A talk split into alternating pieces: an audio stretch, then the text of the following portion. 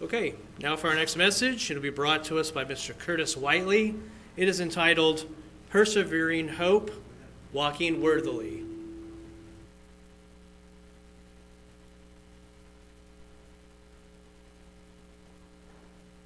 Good afternoon.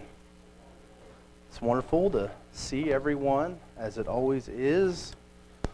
On another beautiful Sabbath day, uh, as has been mentioned, I just want to say a little bit about what's been going on. Uh, you know, uh, I've lived in Oklahoma my entire life, and many of you have as well, uh, or different parts of the country, you know, nearby that has similar weather, weather patterns. But, you know, we don't, you don't get used to it, do you? You know, I mean, these, these things that, that happen, uh, we are used to these storms. We are used to potential tornadic uh, activity. Uh, but as I was thinking this week, and specifically I was thinking about today, and I was just, you know, I, I, in 1986, everyone keeps talking about, uh, I was born in 1984, so I was only a couple years old uh, when the 1986 flood came through, and so I really don't remember that. I've seen pictures. And I've seen flooding happen, uh, but nothing on that scale. Uh, and I've never experienced uh, quite uh, a situation like this where we have so much involvement with local authorities and then preparing and things like that of what, what could take place. Uh, but it's interesting how we live in this life and we kind of go through our daily motions. And it's easy to think that, yeah, we have tornadoes and yeah, we have things like that, but, you know, the Arkansas River, it's a staple in Tulsa, right? I mean, that's not going to flood. You know, that's not good. I mean, it flows, and sometimes it's higher, and sometimes it's really low. And we have all of this technology now, and we have all of this construction that's been built. And a lot of that does help. But I'm reminded this week that no matter how much we humans can develop, no matter how many new pieces of technology or new devices or uh, different structures that we can build, we're still at the mercy of Mother Nature and that there's only one God in the universe in which the winds obey the voice of, and that is the God that we serve. And so it's a good reminder of no matter what takes place, God's in control, but also just how finite we are, how at the mercy of God that we are. And so I think it was just, it's, it's, it's a good reminder of that. And so as you see the sermon title today, as uh, Sean just said a minute ago. It's basically section two or sermon two of the series that I started about a month ago or so on the epistle of Paul's first letter to the Thessalonians. And so today's message title is Persevering Hope, Walking Worthily. Now, the first message that I gave was over chapter 1, and we entitled that Persevering Hope, uh, in our conviction or living convictions. And we talked about what it was like to live a life of conviction. And specifically, we asked the question how do you live a life of conviction in Christ? And so, one of the ways that we can, as we look through this chapter, and we're getting ready to go through some of the verses here in 1 Thessalonians, and we're going to talk about a few things. And I'm even going to point out, I'm going to ask you a few questions, and we have some individuals with some microphones. I'm going to ask for you to maybe bring some contribution if you feel uh, compelled to do so. Uh, no requirements, but if you feel compelled to do so. Uh, but one of the things that we can do to live a life that's in conviction to Christ, and if we are in conviction in, in our walk with Christ, we're going to, of course, strive to walk worthily. Now, in our English dictionary, if we look at that word worthily, I looked it up just a little while ago, early this morning, and the definition is having adequate or great merit, character, or value, a worthy successor of commendable excellence or merit, deserving a book worthy of praise, or a person worthy to lead. And we understand that our calling and what we're supposed to be walking worthily of is our Savior Jesus Christ. Now, that might sound cliche walk worthy of your calling but it's a tall order. That's a difficult task. And it's a lifelong journey, isn't it? It's not just something you do today and then you've achieved worthy status of Christ. And of course, we understand that none of us are worthy of Christ, that we're going to stumble in that walk sometimes, we're going to fall. We're not always going to measure up. And in the end, we never measure up. And the only reason we do is because Christ's atoning blood covers us. And we get his grade because of the grace of God and because what he did on the cross for me and you but we strive to walk worthily. And Paul talks about this in the second chapter of Thessalonians. And so I just want us to read these first few verses, verses 1 through 12, just to get a feel for what Paul is talking about. This is where the body of the letter starts. Chapter 1, which we went over last time, was kind of an introduction, and he talked about all kinds of things. He talked about living a life of hope he talked about living a life of faith, living a life of love, and all of those things that surround those ideas. All of those things that uh, have to do with those things. So, for example, when we walk in hope, when we walk in love, when we walk in faith, what does that mean? Well, Paul's going to get more into it in this part of the passage. In verse 1 of 2 Thessalonians, the second chapter, Paul says, For you yourselves know, brethren, that our coming to you was not in vain, but even after we had suffered before and were spitefully treated at Philippi, as you know, we were bold in our God to speak to you the gospel of God in much conflict. For our exhortation did not come from error or uncleanness, nor was it in deceit. But as we have been approved by God to be entrusted with the gospel, even so we speak, not as pleasing men, but God, who tests our hearts for neither at any time did we use flattering words, as you know, nor a cloak of covetousness. God is witness. Nor did we seek glory from men, either from you or from others, when we might have made demands as apostles of Christ. But we were gentle among you, just as a nursing mother cherishes her own children. So affectionately longing for you, we were well pleased to impart to you not only the gospel of God, but also our own lives because you had be, become dear to us. For you remember, brethren, our labor and toil, for laboring night and day, that we might not be a burden to any of you. We preach to you the gospel of God. Verse 10 You are witnesses, and God also, how devoutly and justly and blamelessly we behaved ourselves among you who believe. As you know, how we exhorted and comforted and changed and charged every one of you as a father does his own children, that you would walk worthy of God who calls you into his own kingdom and glory. And so here Paul's charging the Thessalonians to walk worthy of the calling that they have been given in the glory of God and the kingdom that God is bringing them into. So I have two points for us to look at today and for us to consider. The first one is be willing to speak boldly about the gospel with the integrity of Christ. Boldly speak the gospel. This letter right here, and this section, much of it has to do with Paul and his companions, his traveling companions' behavior among this early church that he's, fought, that he's founding, the Thessalonians. So, in our opening verses here, Paul refers to several things one of the ideas that he touches upon is delivering the gospel in a bold manner. What does it mean to be bold? Let's just think about that. What about Paul and his companions? What about their presentation of the gospel was bold? Was it because they came to them and they were the best speakers these people ever heard? Well, it doesn't seem like that. Paul seems to kind of, on the contrary, say it's not because we were so good at what we said necessarily. Think about it today. What does it mean to be bold in something?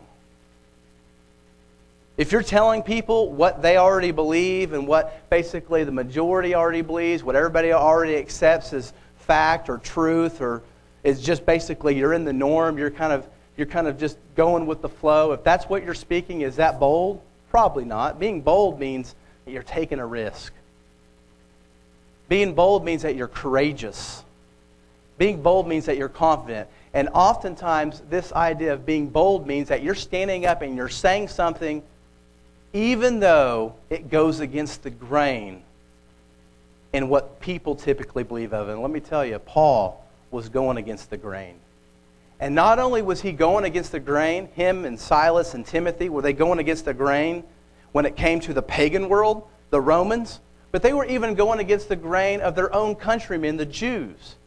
So you have the Jews in opposition to what they're saying, and you also have the Romans and the Greeks, the Gentiles that were in opposition to what they were saying. Paul didn't go in and say, hey, you Greeks here in Thessalonians, or you Jews here in Thessalonica, Zeus is God, Apollos is God.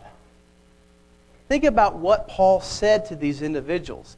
It, it, we hear it so often, but I think sometimes we can miss what it means whenever Paul says that they came into Thessalonica as well as other places in the New Testament, as well as other individuals in the New Testament. They came in to a city, to a group of people, and they said that this man was named Jesus or Yeshua, whatever obviously pronunciation they had. This person was the Messiah. And they must have been looking at him thinking, Messiah? Hold on, I thought you just said that he was crucified and he died. Because if you were thinking in these days, if you were a Roman especially, or a Gentile or a pagan, the idea of someone being a Messiah did not jive very well with someone who had been put on a cross or stake and crucified, which was one of the most humiliating ways to be put to death in the Roman world. So, Paul and his individuals that he was with, they were bold. The words that Paul uses in this section include not only were they bold that they came to the Thessalonians, the Thessalonians, with the message that did not include error, uncleanness, or deceit. And what's interesting is that these words are a trio that's often during this period of time associated with the idea of trickery. You see, this wasn't something new. People in Thessalonica or other parts of the Roman world, they weren't like surprised that Paul and them came. Because that was something common. There was all kinds of people that would pass through different cities and would be preaching this doctrine or that doctrine. This was a common thing. And oftentimes, a lot of these preachers were deceptive. They were trying to profit off people.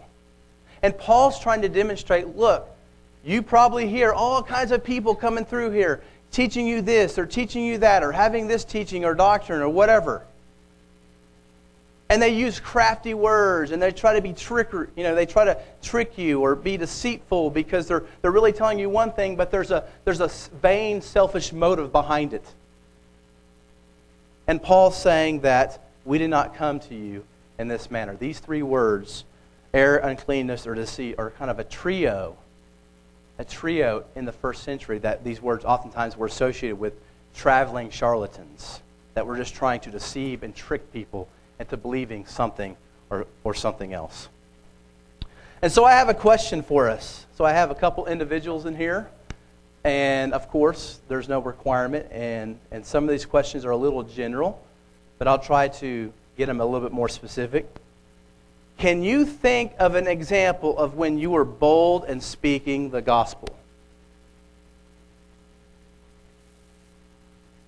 Anybody think of a time maybe that they were in a situation where they had to be bold in speaking the gospel. Mark.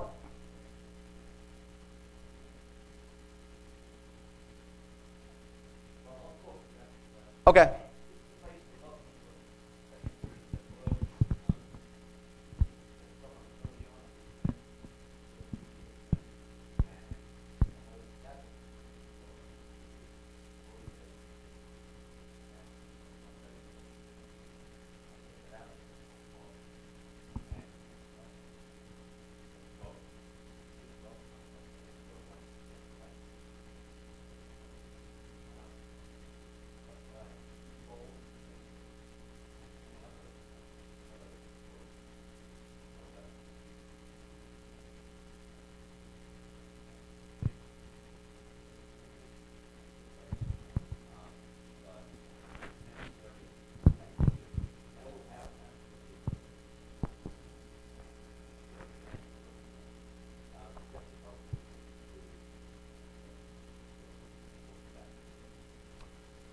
Absolutely, a great point. I mean, obviously, we live in, in a world that has certain ways that we do things, and in our in our church here, we we have some different beliefs uh, that typically are traditionally not followed in our modern culture, and so it, sometimes it takes boldness. And, and, the interesting thing is, is that when we think about this, I mean, obviously, you might have a different experience and a different story, but most of us probably have not feared for our lives to be put in jail or for our physical health to be in jeopardy because of preaching the gospel or because of our faith or beliefs, right? That's probably not one of the risks or fears that we have when it comes to preaching the gospel or preaching Christ. But if you think about it, in this day and age, there still are some risks, right? Because even though we still live in America, it's 2019, things are changing a little bit.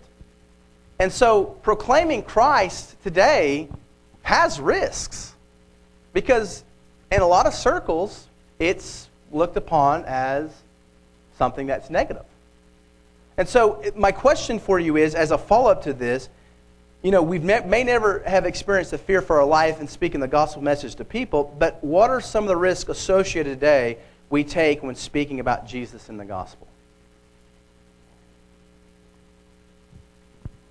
Ken?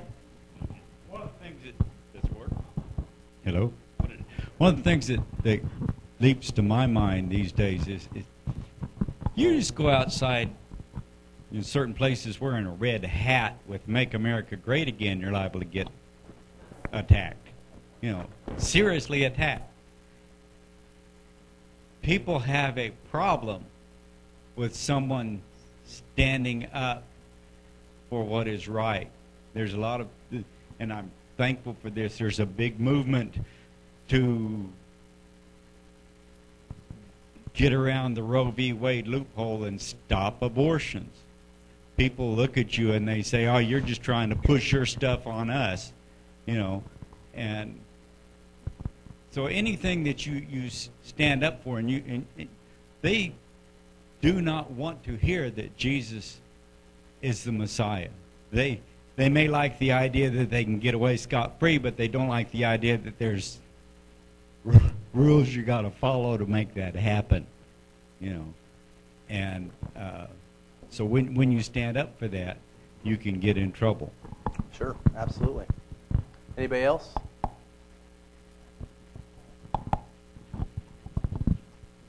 Okay. Well, if nobody else, and if you think of it later on, we have some questions. Uh, you can chime in on that. Uh, but you're absolutely right. I mean, there is a risk today, and, and, and sometimes when we read the scriptures, we can't just we can't just assume that just because it's not specifically in the exact same way that there still isn't applications for us because there are. And we do live in an age where claiming Christ in some ways, in some circles, you can be looked upon as weird. You can be looked upon as automatically like you're like a bigot, that you that you're trying to you know uh, persecute people's beliefs, or, or rather uh, that you're uh, because you disagree, uh, because you believe that this is the standard for all life uh, some people take that as like a contempt for them. In other words, like you are somehow condemning them. Uh, and some of that, unfortunately, is not helped by certain behaviors in the Christian realm or the so called Christian realm and the way that certain people act. Uh, but there are risks associated. And, and, and unfortunately, even though we live in America, in a lot of ways, claiming Christ and being bo- is, is a bold act. You know, Jesus didn't say, hey, go preach my gospel or preach about me like in your closet or in your home only. He says, go to the world. And that inevitably means that you're going to go to places that are uh, in conflict, that, are, that have contempt for the gospel message. Not just in America, of course. We know that America is kind of a, an anomaly in some ways. There, there's different ways in which Christianity can be difficult in America. But in other countries, Muslim countries or Hindu countries where they just, they literally they will they will uh, threaten you with bodily harm. And so those are some of the things that I want us to think about because we're trying to you know we believe that this is for all centuries. We know that there's applications for us today even though we might not experience persecution in the same manner that Paul and his individuals that he traveled with, Silas and Timothy, did. And so, one of the things that Paul touches upon, because he doesn't just say, hey, look, we came to you and we weren't trying to be deceitful, we weren't trying to trick you, we were genuine, that we spoke the gospel boldly. And here is proof of it. He cites their trip to Philippi. So I want to go to Acts, the 16th chapter, and read a little bit about what Paul and, and his traveling companions experienced even before they got to Thessalonica. In verse 11 of chapter 16 in Acts, I'm breaking into context here, but it says, Therefore, sailing from Troas, we ran a straight course to Samothrace, and the next day came to Neapolis, and from there to Philippi, which is the foremost city of that part of Macedonia, a colony. And we were staying in that city for some days, and on the Sabbath day we went out to, of the city to the riverside, where prayer was customarily made, and we sat down and spoke to the women who met there. Now a certain woman named Lydia heard us. She was a seller of purple from the city of Thyatira uh, Thyatira, who worshiped God. The Lord opened her heart to heed the things spoken by Paul. And when she and her household were baptized, she begged us, saying, If you have judged me to be faithful to the Lord, come to my house and stay. So she persuaded us. Verse 16 is a little bit of an interesting point here, or part. Now it happened as we went to prayer that a certain slave girl possessed with a spirit of divination met us who brought her masters much profit by fortune telling. This girl followed Paul and us and cried out, saying, These men are the servants of the Most High God, who proclaim to us the way of salvation. And this she did for many days.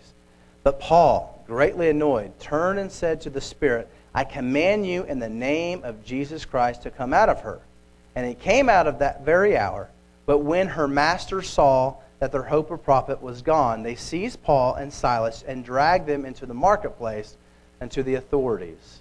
And of course, just stopping there, we see that Paul, he's in Philippi, him and his traveling companions, and what happened? They, they, they experienced persecution. And one of the things and one of the ways they experienced persecution was because they were correcting false teachings, false behavior, paganism, divination.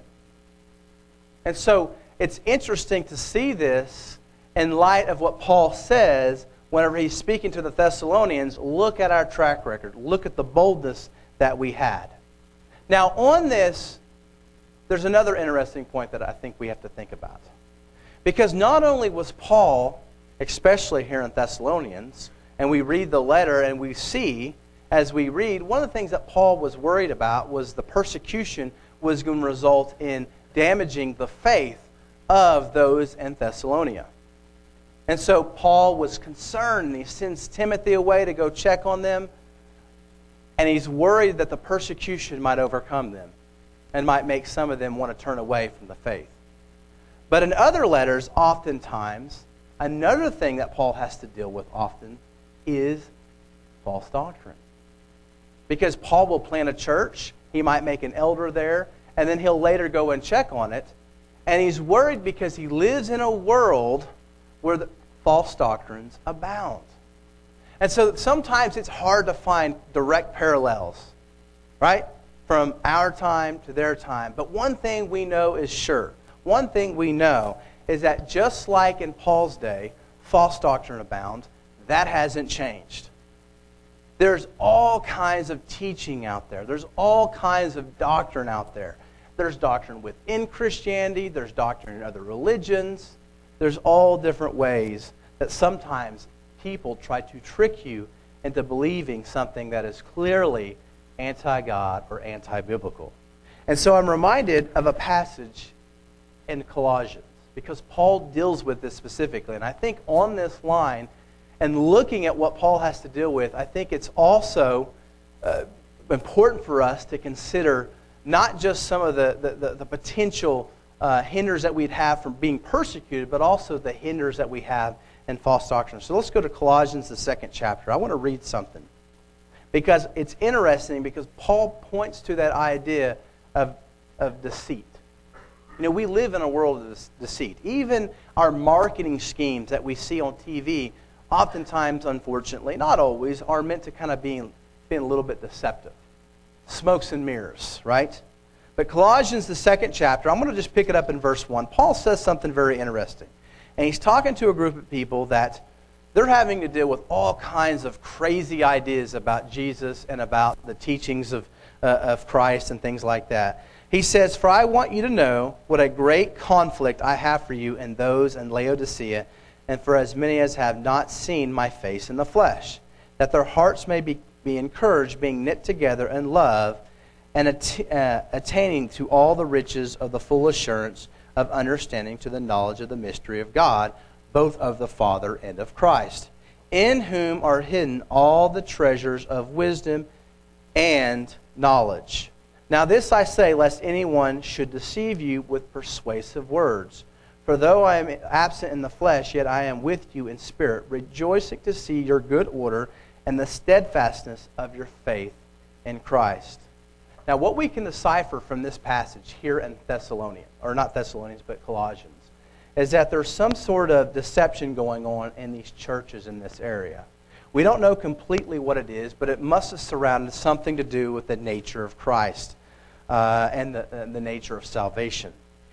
And the reason I say this is because much of the first chapter is devoted to the idea of the preeminence of Christ, his power, his deity. And so some people were getting wrapped up in the idea of who Christ was. Uh, was he this? And there's this idea of like docetism that's kind of abounding. If you know what that is, it's this idea that Jesus really wasn't a, a man or a flesh, but he was he just appeared to be so. And so you have all these different philosophical things going on. But what's most key in this passage is whenever Paul uses a specific word to describe the way that people would talk about these things when he says, Now this I say, lest anyone should deceive you with persuasive words.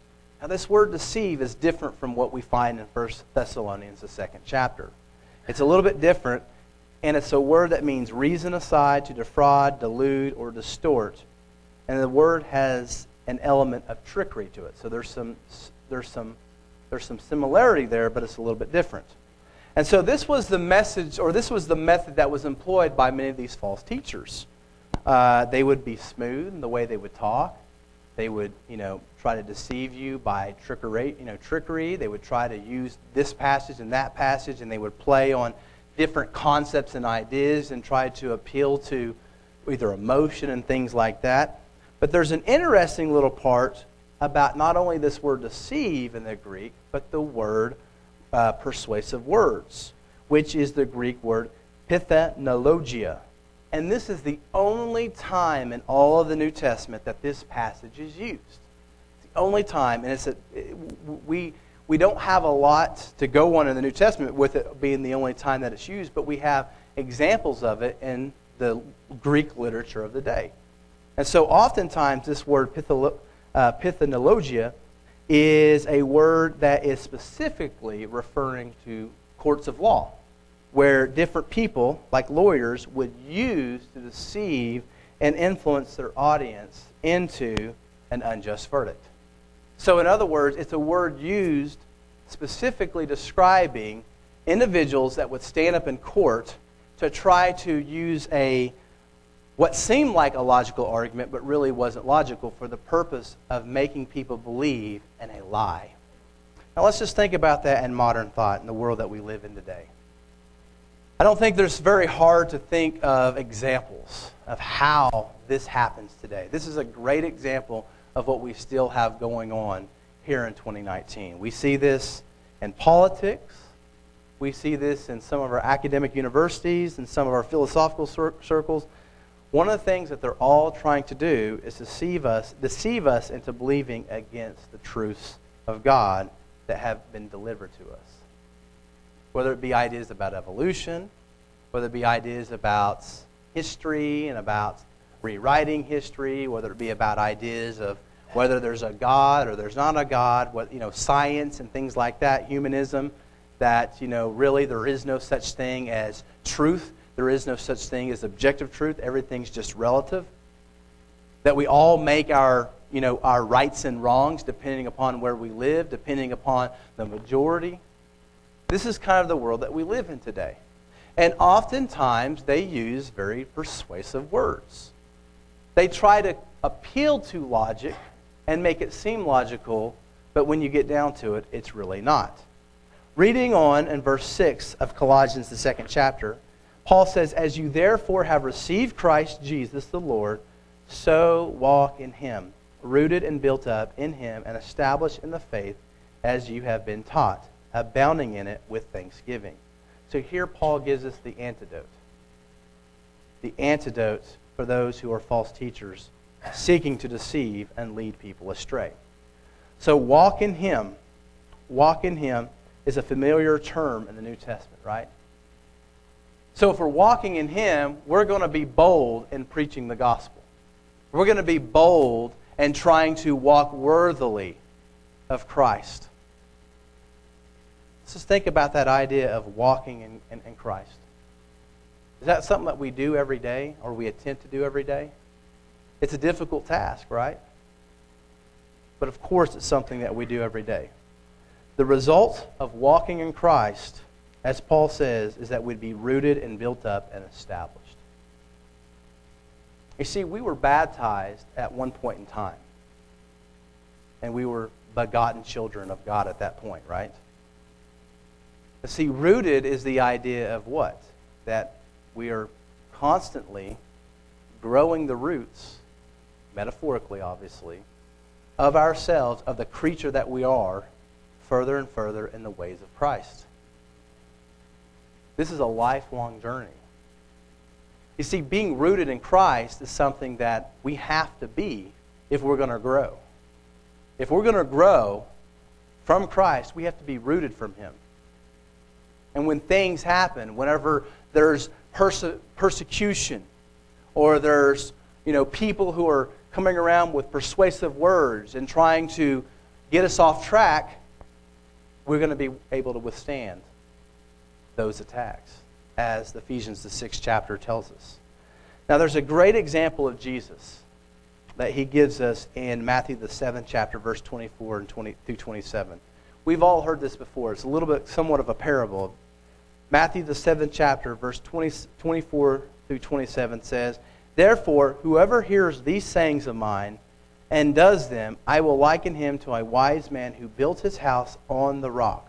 And the rain descended, the floods came, and the winds blew and beat on that house. And it did not fall, for it was founded on the rock. But everyone who hears these sayings of mine and does not do them will be like a foolish man who built his house on the sand. And the rain descended, the floods came, and the winds blew and beat on that house, and it fell, and great was its fall. So, as we look at this first part of 1 Thessalonians, the second chapter, and we ask the question, how can we be bold in Christ with the integrity of Christ? We understand that being rooted in Christ is key rooted in Christ is key.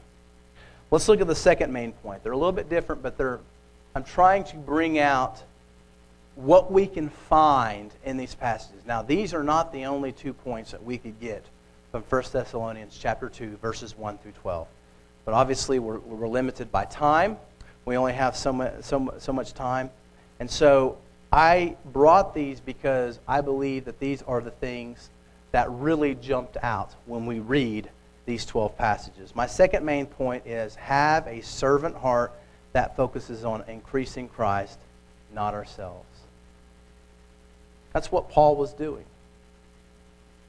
Paul was going, as well as companions, after the pattern of Christ, the cities, proclaiming Christ, not for himself.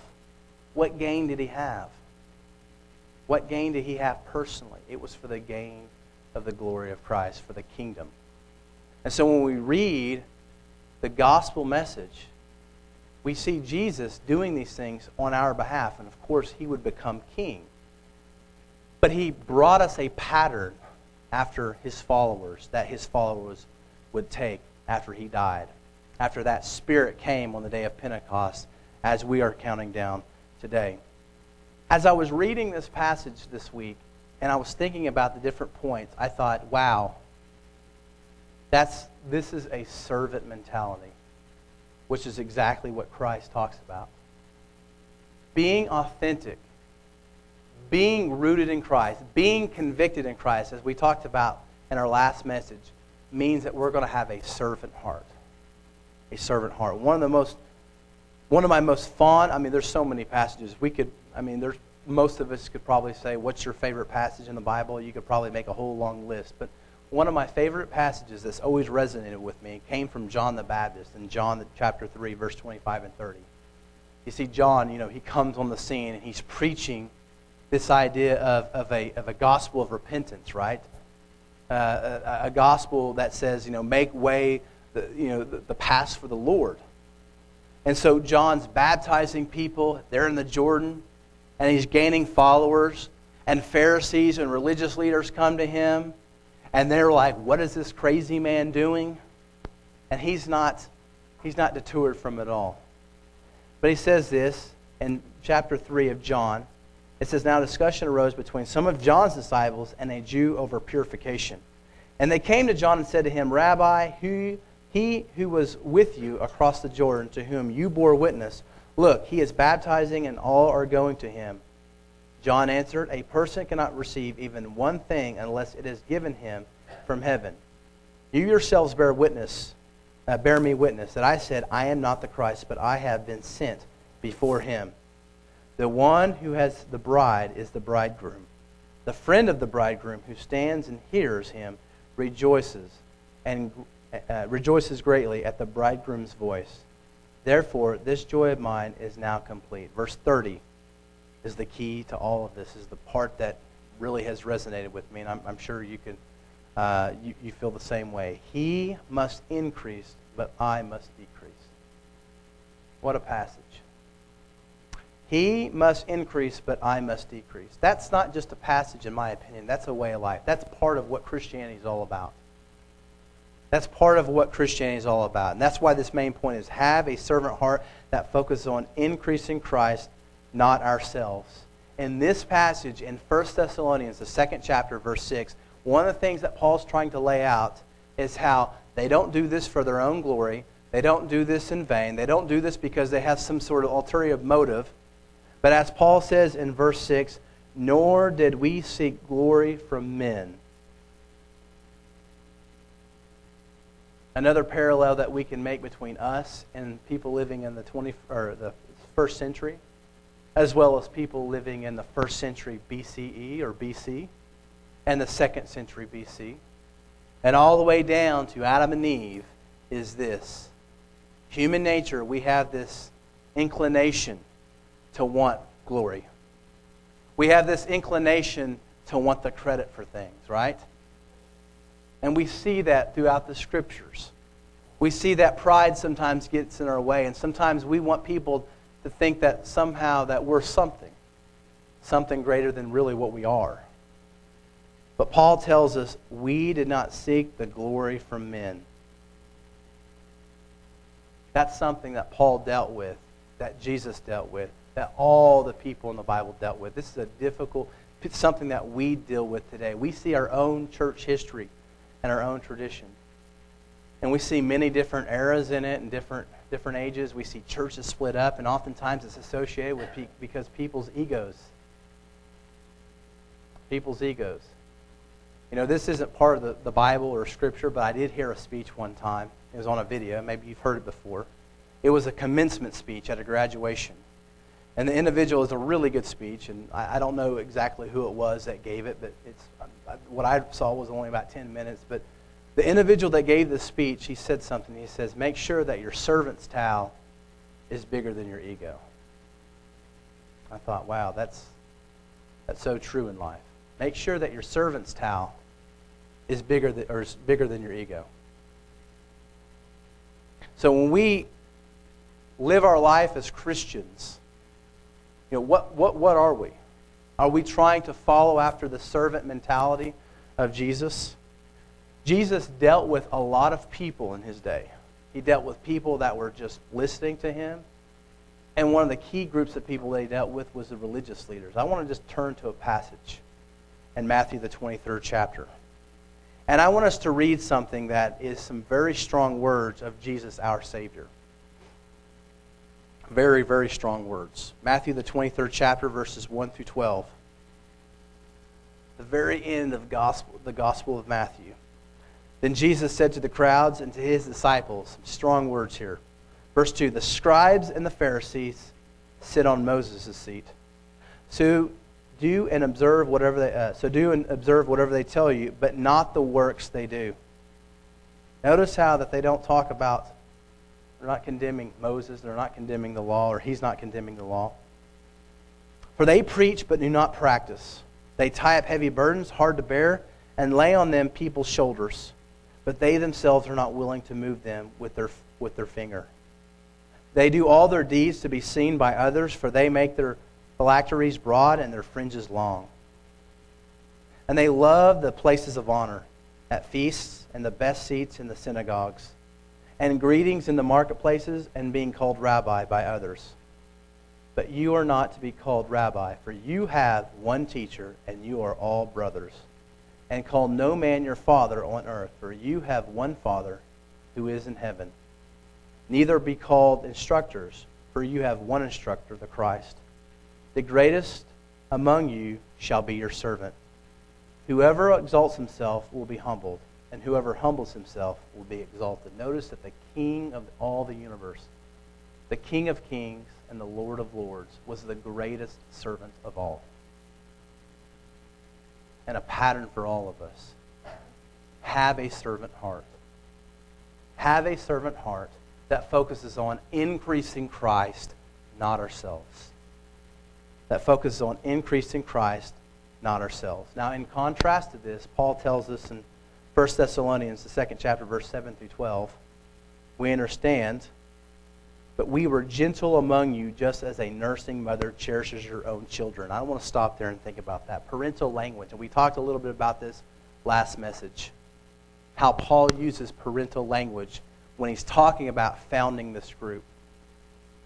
Now, none of us can say that we're founders of churches, probably. There are some individuals here that were part of kind of starting this church in some ways. Uh, uh, and, and of course, that's a long history and, and another story. But let's think about this in terms of our relationship with each other. You know, Paul says, you know, follow them, follow us as we follow Christ in many places in his letters.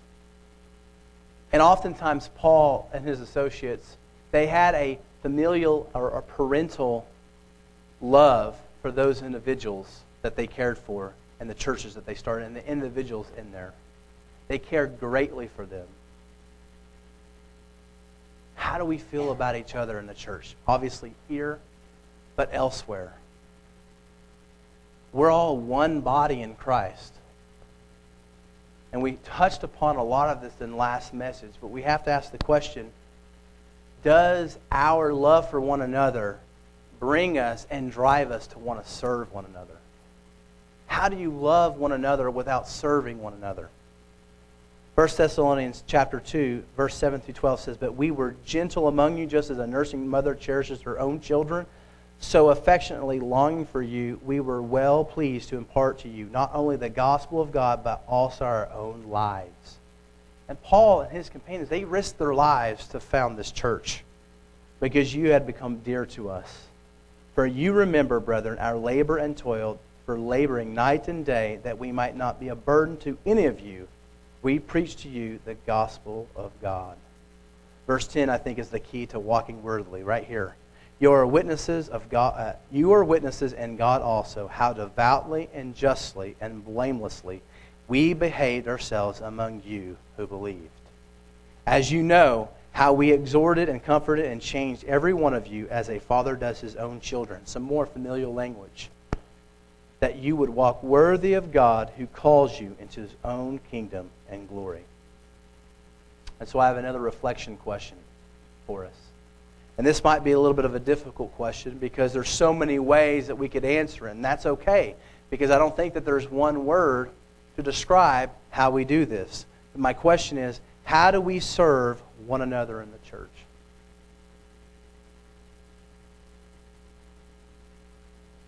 How do we serve one another in the church?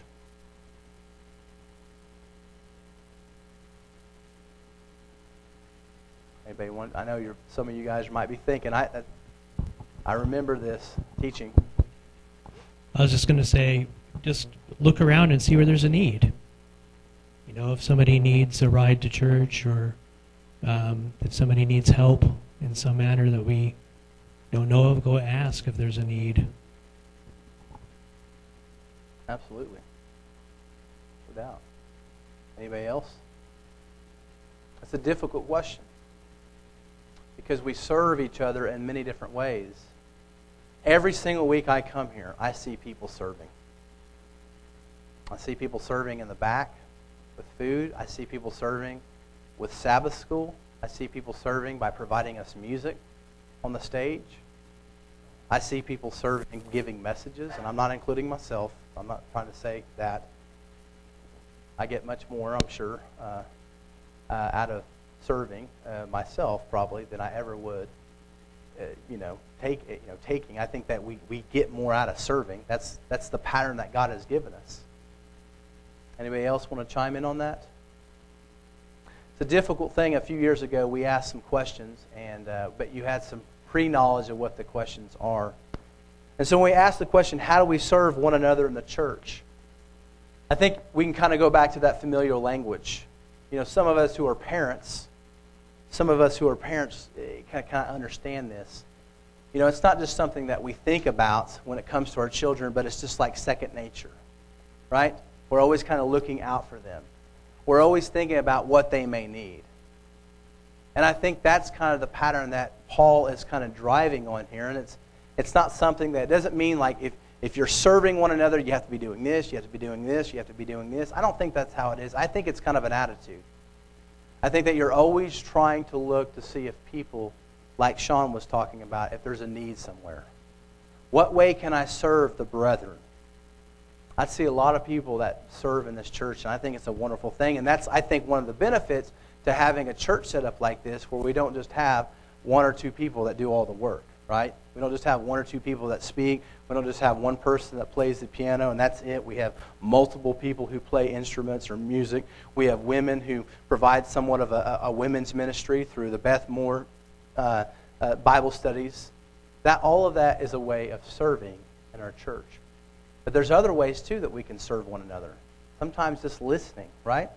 People have problems. People have things that they're going through, and just being willing to sit down with somebody and listen to what's going on.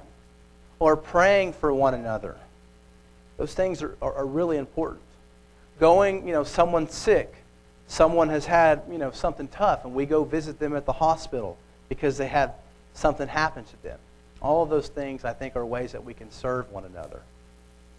And so that is a tough question, I will have to admit. I have another question, and this is based upon Matthew, the fifth chapter, verses 14 through 16. Jesus says, You are the light of the world. A city set on a hill cannot be hidden, nor do people light a lamp and put it under a basket, but on a lamp, but on a stand, and it gives light to all in the house. In the same way, let your light shine before others, so that they may see your good works and give glory to your Father who is in heaven. My question is, how can we walk worthily of God and be a light to the world? Another tough question. The way to be a light to the world in this instance is to reflect the real light, and that's Jesus. Absolutely. And I think that's what Jesus himself is getting at, right? Okay? And so it, it's interesting, and I've, I've said this up here before, but we know that the sun is our source of light in this physical world, right? As far as the physical elements go. And, and Jesus is called the light of the world, and we know he is, but we're also called light of the world. And so there's a great analogy that we can look at just from science or from our natural physical world or physical universe when we look at the sun and the moon. And we ask the question does the moon in and of itself have light? And of course it doesn't. But it's a reflection of the sun. And so as people look at the light of the moon, they're really seeing that the source of that light is the sun. It's reflecting the source of its light, and that is the sun. And so, in the same way, we as Christians are charged with going out to the world and being a light to the world. As people see our light, they see what we are reflecting and that is the light of Christ. And so, as we wrap up this message, does anybody else want to chime in on that?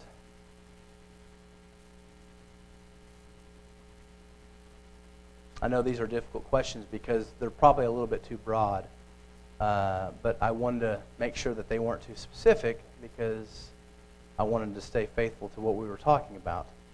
Uh, but as we wrap up this message here in uh, 1 Thessalonians, the second chapter, I want us to think about that idea of walking worthily, about being a servant and having a servant heart.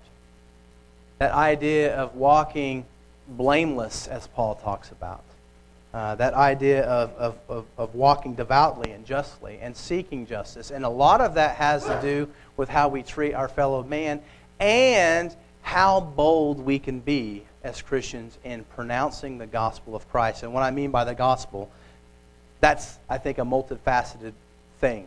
And what I mean by that is, is not, I mean, obviously we understand what the gospel is, the kingdom of God, and, and, and the way to the kingdom of God through through, through Christ and how he was crucified and died and, and he rose from the grave. And because of that, we all have access to this, uh, to, to, God the Father, and we have, uh, we're on this journey to the kingdom of God. But also just the ways of Christ. Just when we talk about things in our society, when we talk about issues, that we, we promote godly behavior, that we reflect and we are, we are, uh, we, we are faithful to reflecting the light of Christ. You have something, Ken? One thing I want to say about helping. Sometimes when you see something that you feel needs help, people aren't necessarily going to think you're helping. Sure, absolutely. You know, and, and just just say you see a little one running through the sanctuary. Okay and you slow them down and you say, no, not in here. You know, and there's a couple of reasons for that. There's there's instilling in them honor for God's house, but there's also instilling in them be careful of people that are not as stable and as fast as you are. You don't want to you don't want to cause somebody to fall. You don't want to cause something. You know, just that was my fault. Sorry you don't want to uh,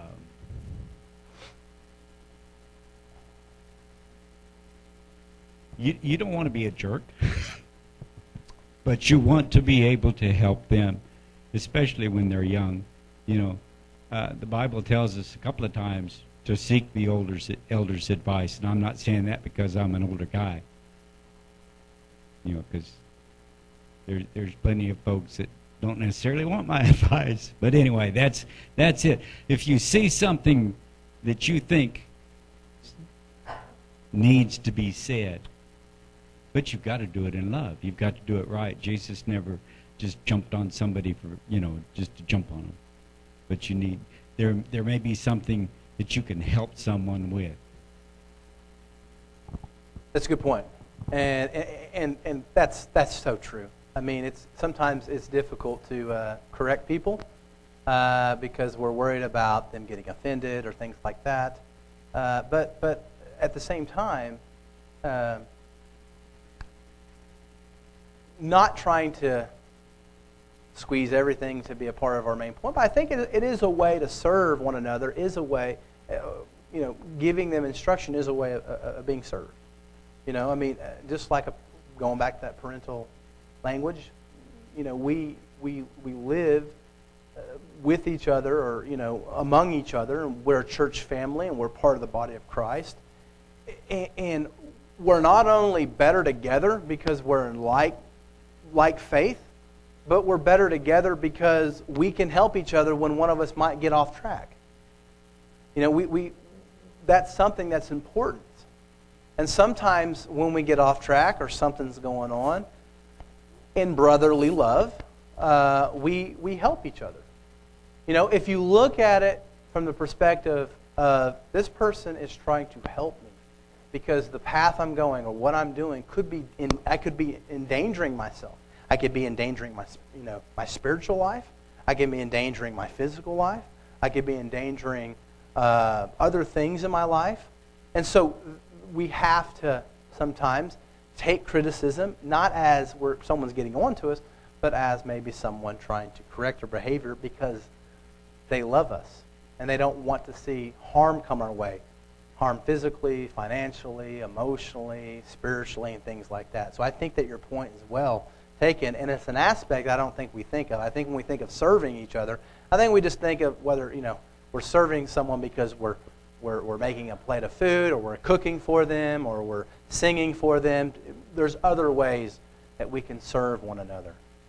And so, as we conclude this message, and there's a lot of ideas I think that came out of this, and let me, let me just say that I think that we could spend weeks on 1 Thessalonians, the second chapter, verse 1 through 12. Uh, there's a lot of different things theologically that we could bring out. I wanted to kind of get the ball rolling on getting us to kind of chime in a little bit and talk, you talk. And uh, I think next time I'll probably, I won't be as, I won't be as general in some of my questions. Uh, and, and I'll try to be a little bit more specific to help you uh, because that definitely, I think, will help. And so, as we think about this message, I just and think about the idea of walking worthily. You know, I, I, I want to also bring out that in just a few weeks is going to be the day of Pentecost.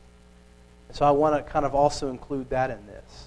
You know, walking worthily is something that's difficult. It's not, I mean, it's a tall order to walk worthy of Christ. That's not something that's easy, and we're probably not going to. And I'm not saying that to be negative. We're, we're, we're not always going to succeed. There's going to be days where we didn't do as well as others. Uh, but we have God's Spirit. And we are in this count to Pentecost, so I wanted to bring that up. We have God's Spirit uh, to help us along the way.